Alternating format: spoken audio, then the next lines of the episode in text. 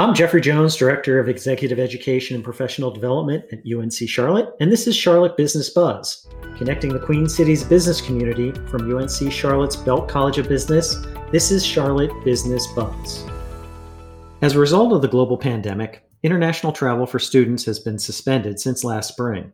Despite physical barriers, UNC Charlotte continues to offer opportunities for students to be globally engaged, but in a virtual model helping to prepare students for careers in global marketplace. Joining us to discuss today are Victor Chen and Adriana Medina. Dr. Victor Chen is an associate professor of international management at the UNC Charlotte's Belk College of Business, and Dr. Adriana Medina is an associate professor in the Cato College of Education. Both recently launched courses supporting globally networked learning initiatives. Victor and Adriana, welcome to the program today. Thank you. Thank you for having us. Well, it's great to have you. I'm really curious about global network learning. Um, can you start with telling me a little bit about that? So, uh, the Global Network Learning, or GNL in short, is a collaborative approach that enables students, instructors, and researchers from locations around the world to uh, participate together in learning and knowledge creation. It provides students with access to virtual international experiences through activities such as cross-cultural discussion, cross-time zone projects in uh, collaborative tasks or a research project or a student conference or other activities. There are several types of GNL uh, at UNCC, including class to class exchanges. So students are having simultaneous classes by multiple professors in different locations. There are virtual study abroad and internships.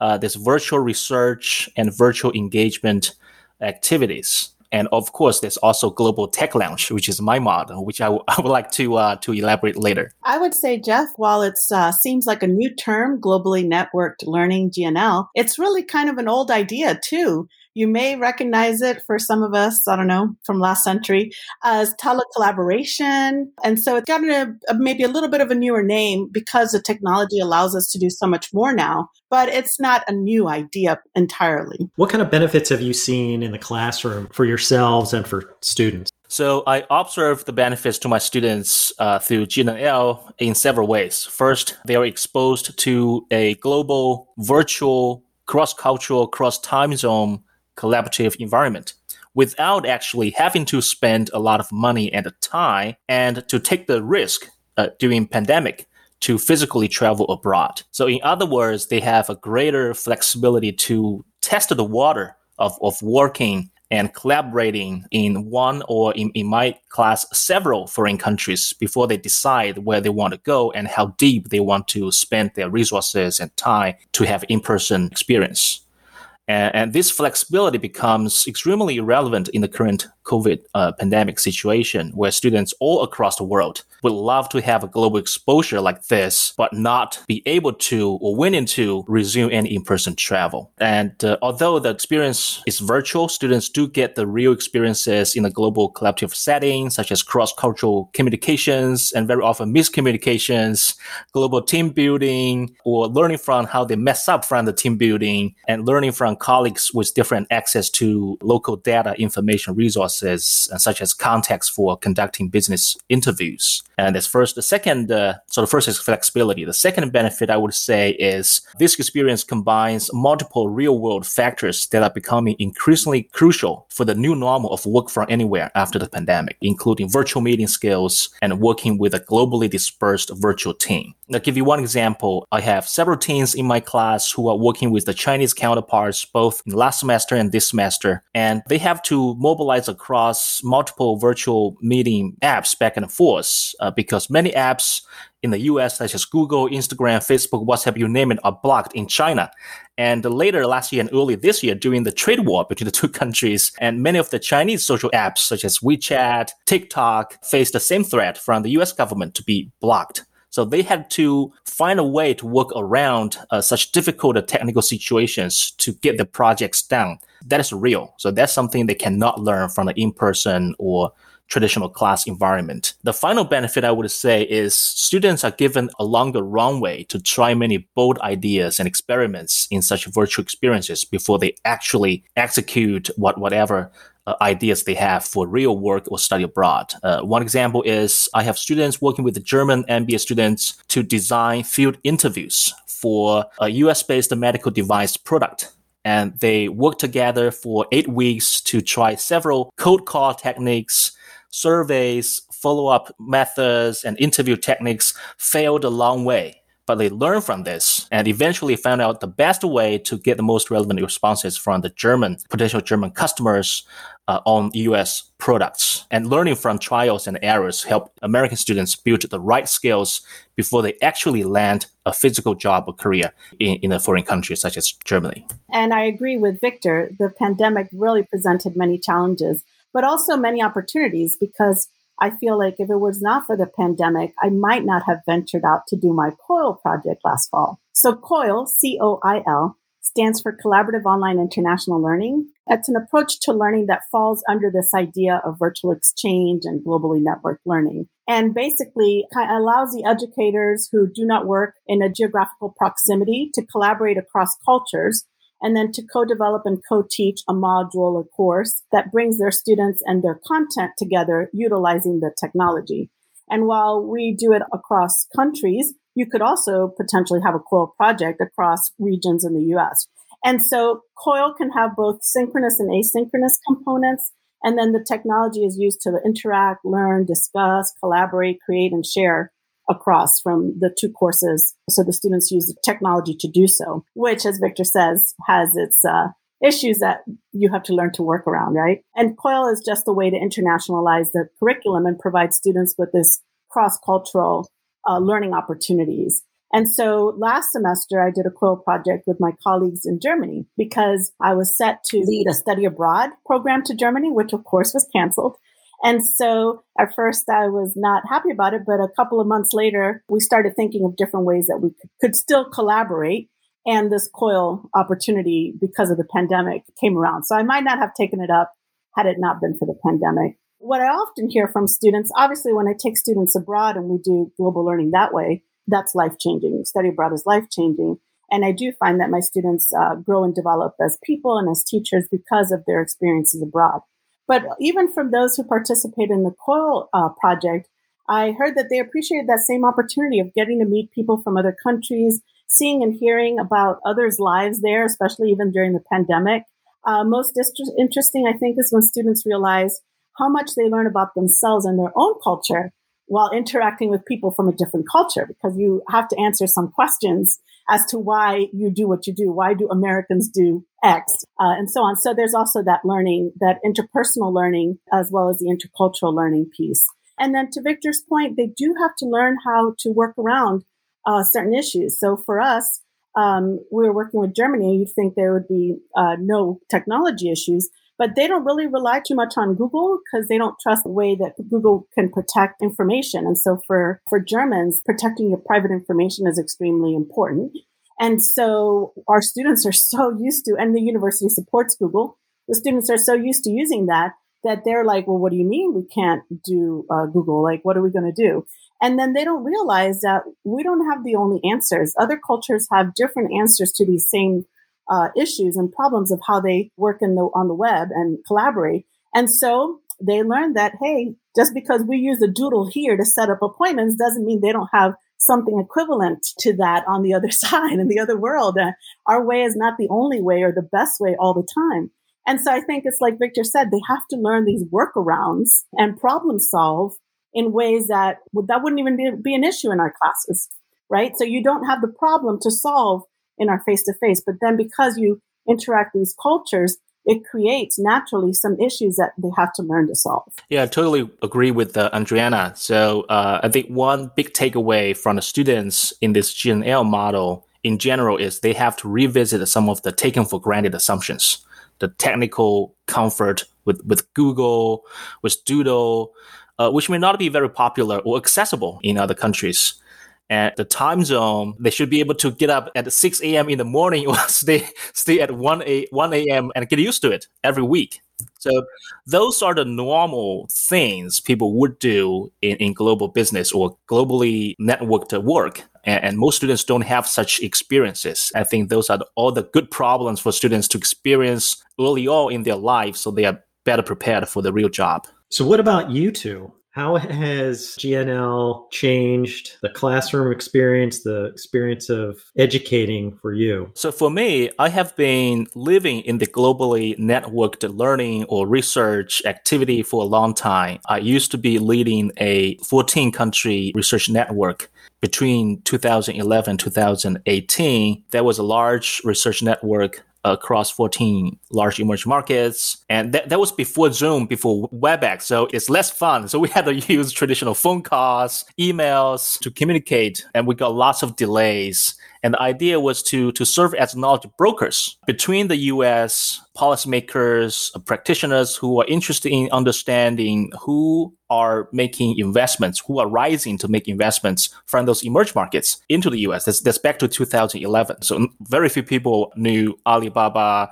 or Infosys from India and China, Mexico, Russia. So that was a great experience. But the technology part was less fun as what my students enjoy today. I have experienced the benefits of broadening the scope of resources and mindset and the fun of working with different people from different cultures by myself. I would like my students to also uh, enjoy the fun and also to benefit from this learning. So in my class, uh, I can I can tell students very much enjoy it they enjoyed the learning, although there are hiccups. So uh, some students don't like get up at 6 a.m. in the morning, and some students don't, don't like the technical problems. But those are all the good problems students have to learn and overcome to become successful in international business. Overall, I think one measure that, that impressed to me a lot is in all my global network learning courses in the beginning, before the class, I set up a survey uh, asking students how confident you are in working in a global business team. And usually the percentage of students who are confident is, is between 20 to 30%. But after the class, it's usually 95 to 100% and only students who are not very confident are the ones who missed a lot of classes. So those who have enjoyed classes, who, who participate fully, uh, have greatly boosted their confidence in, in working a global virtual team. And I would agree with you, Victor. The students do have a hard time with hours difference. And so we even had to have classes on Saturdays and students did not enjoy having to get up early uh, for a class on Saturday, but that was the only time that we could really have the classes together. And so it really does change their ideas of international collaboration. For me, I don't have a history in this like Victor does to answer your question, Duff, you know, prior to, to academia, right? I was a classroom teacher before I became a professor. As teacher educators, we really need to prepare teachers to teach all learners, especially those students that are culturally and linguistically different than the teacher. And as you all know, our classrooms are getting more and more diverse every year, but our teaching workforce is not. Um, so one way to help teachers meet the needs of all these learners is to expose them to other cultures, other people through study abroad, virtual exchange, and provide them with the knowledge of the world, like through global literature as well, and to offer these opportunities to gain multiple perspectives so that they develop their own intercultural competence. Because that intercultural competence is the ability to effectively and appropriately like behave and communicate with people in these intercultural situations, right? So this intercultural competence for us as teacher educators is very necessary for a competent teacher. And so we know that these opportunities and experiences influence teachers' intercultural competence, and that goes and affects their classroom practices. So that's where the importance of all this lies for me. And even something as simple like Victor just said, exposure to world English not everybody in the world speaks English with in the same way. We're speaking English, but with different accents and different types of English. So just something as simple as listening to people speak English in different ways. So I have uh, Brazilian colleagues, they come, they speak English, but it's with a different accent or just in a different way, or, or your German colleagues that speak English or so forth. Even something as simple like that can broaden their perceptions of these students and their families who don't speak what you think is perfect English. And therefore now you treat them differently, right? So that's really one of the important pieces for us as teacher educators in my profession for having this um, global learning opportunities for our students. And has that resonated real well with the students that have been involved so far? Most definitely, most definitely. I do feel that um, it just broadens their awareness in a way that I could not do this alone in the classroom. While I can still have guest speakers, obviously, and I internationalized my curriculum and collaborate with global partners in many different ways. I myself conduct cross cultural research. I, like I said, take students abroad. I implemented the COIL project. This semester I had a virtual exchange with students in England. I have, like I said, global conversations that I record and my students listen to, but those are still not them involved in it. They're still passive watching or what have you in some of these cases where I'm interacting with someone. But this where they had to interact with people from across the world and do a product where they needed each other to complete the product. Like you really have to have a product where, like Victor was saying in his too, you need the other partner in order to complete this product and the other partner needs you. You couldn't do it alone. It would make no sense. Uh, working like that collaboratively and with their hands, you know, sleeves rolled up and your hands in it is very, very different experience. And then what they take away is firsthand, not secondhand through me or someone else. Makes a big difference. Victor, you mentioned earlier that you wanted to talk a little bit about Global Tech Lounge. You want to share with us how that's set up and how that's similar to or any way different from GNL? Yeah, well, I would say Global Tech Lounge is is leveraging the GNL opportunities. So it's built on the platform of GNL. So Global Tech Lounge is designed to virtually team up three groups of players into uh, real world, real business, immersive experiential learning and doing. It's not only learning.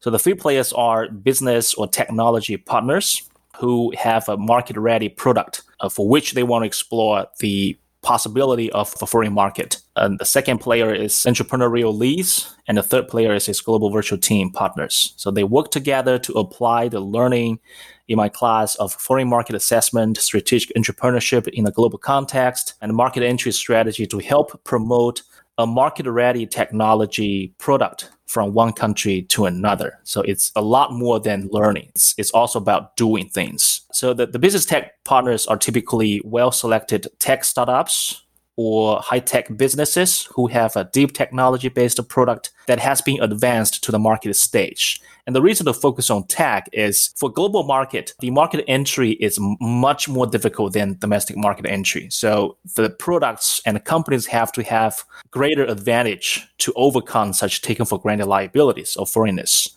And high tech based products have the natural advantage of overcome a lot of the, the, the tough situations abroad. So the second player is is entrepreneurial leads. Those are the current business students in my class who have completed the prerequisites in business fundamentals and also eight weeks of training of the uh, global business fundamentals. And they are playing the role of chief international business development officers for those business tech partners to help assess the foreign market product fit, identify the misfits and thus risks, and discover the most effective channels, partners, and potential consumers. And they are also responsible for designing a market entry plan. But of course, they cannot do this alone in a foreign market because although they learn business in my class, they don't know what's going on on the ground in the foreign target market. So the third player to fill in are the global virtual team partners uh, those are competitively selected business students based on their professional experiences related to the products, coursework related to international business.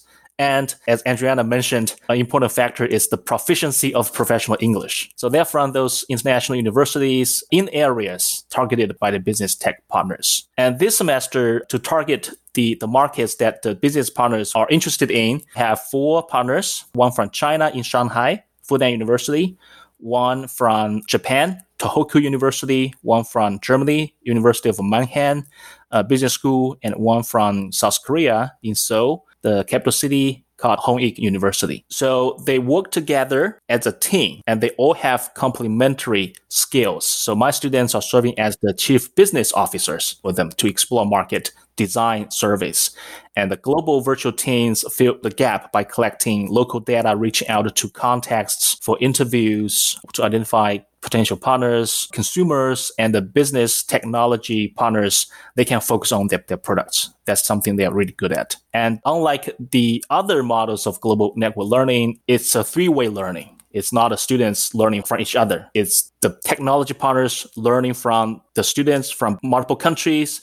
It's students learning from each other across cultures and also the virtual partners uh, learning about what's going on in the US from technology perspective, from business perspective. And I think that Victor there highlights how the uh, possibilities for GNL, right? It's just, it could be so many different things that can be done. It doesn't have to be just one model, one way, one partner. It just is really, really versatile. You could do it within disciplines, across disciplines, and be interdisciplinary. There's really just a lot of possibilities for students to tap in to other places across the globe and to have a variety of international opportunities with globally networked learning. Exactly. And uh, the global pandemic is accelerating such opportunities for everyone. Yeah, the technology just needs to catch up because there are some issues that I encountered as a professor. and Maybe you did too, Victor, right? There, we're not working on one common island.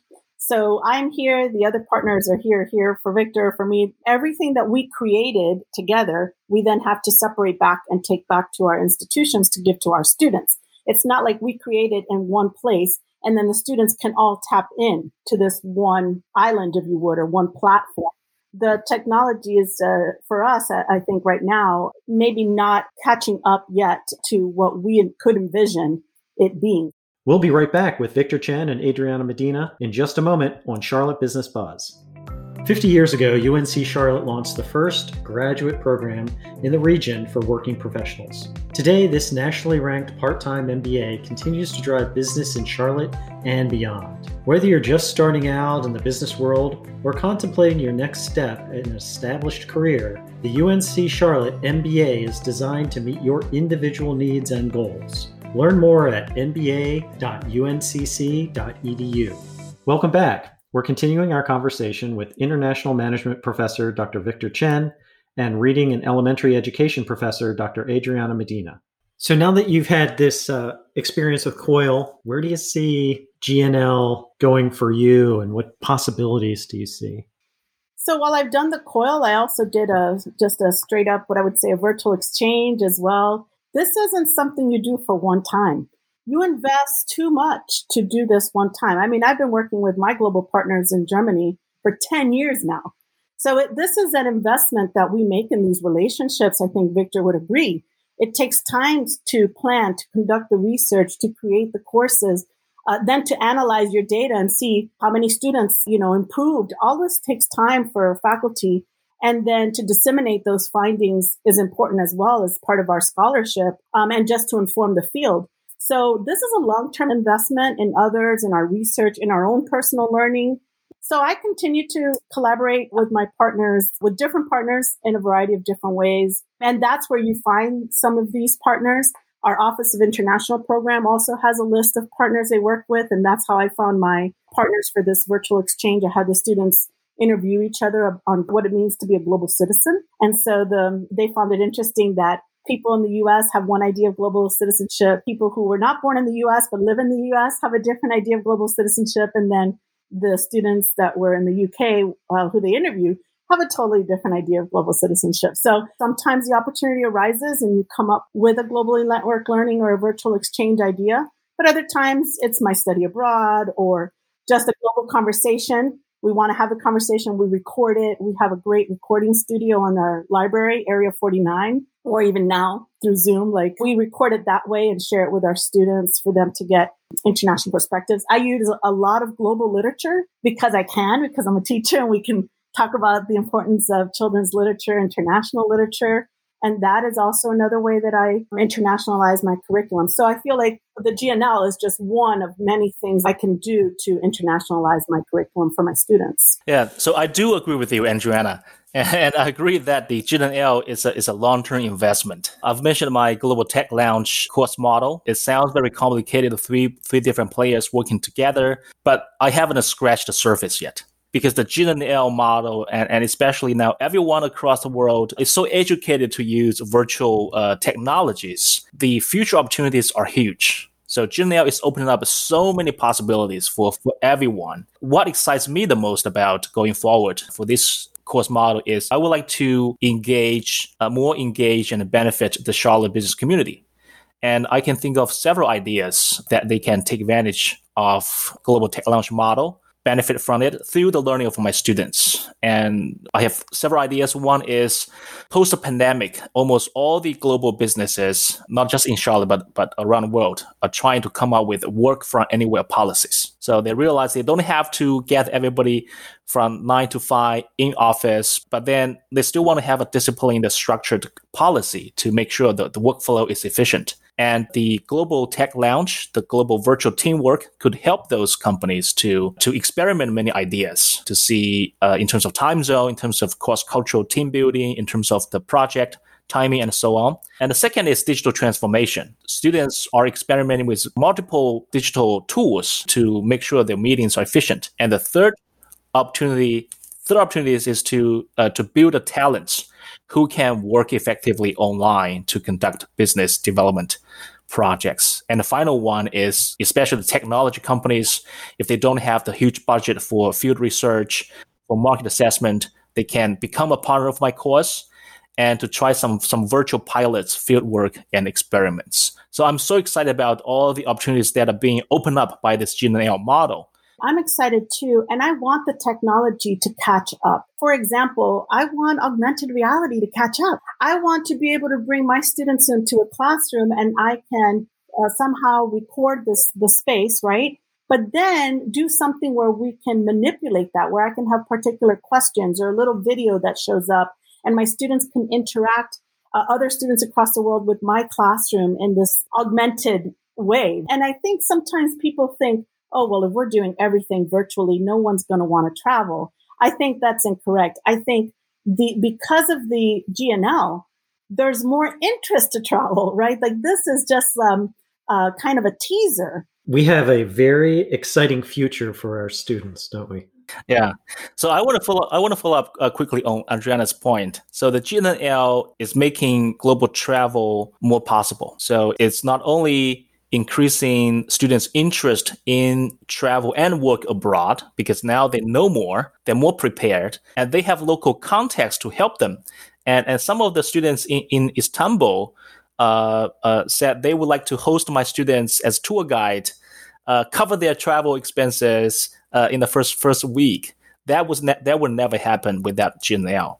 And second, it would also increase students' affordability to try study abroad or work abroad. So it's not only increasing students' interest to physically travel abroad and work abroad, but also making such opportunities more affordable. Well, thank you for visiting with us today. Thanks for having us. Thank you so much. Thank you for, for having us. For more on Global Tech Lounge, visit our website at belkcollege.uncc.edu slash buzz. While you're there, check out previous episodes and tell us how we're doing by completing our survey. This is Charlotte Business Buzz, connecting Charlotte business through one on one interviews with UNC Charlotte faculty, staff, alumni, and industry partners. Presented by the Belk College of Business and produced in association with University Communications.